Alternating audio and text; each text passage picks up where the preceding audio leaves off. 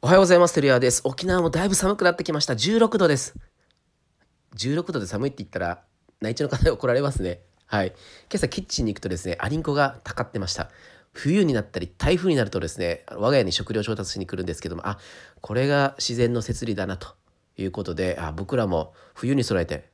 まあ、来年に向けて備える必要があるなと思っております。はい、昨日は覗き名義オンラインレッスンの月1回のズーム交流会で1時間延長して2時間ですね、ミッション、ビジョン、バリューっていう、まあ、土台を固めていくセッションをしました。まあ、僕がヒアリングするのではなくてメンバーがそれぞれに対してヒアリングをしてヒアリングシートに書いていくという、まあ、ロールプレイも兼ねてやったんですけどもここがとてもとても大事な作業になります。やっぱり僕1000人以上経営者にお会いしてきたんですけども強い会社はこのミッション、ビジョン、バリューいわゆる理念経営理念経営ビジョンとかそういったものがしっかりしてある。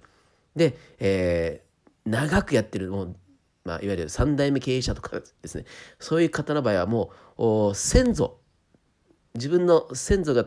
の考え方を脈々とこう未来につなげようという強い意志があったりします。なのでこのミッションビジョンバリューっていうのを固めていくことによってですね、えー、組織が強くなっていくご自身のはどうありたいのか社会に対して、えどんな存在でありたいのかここがですね明確になると日々の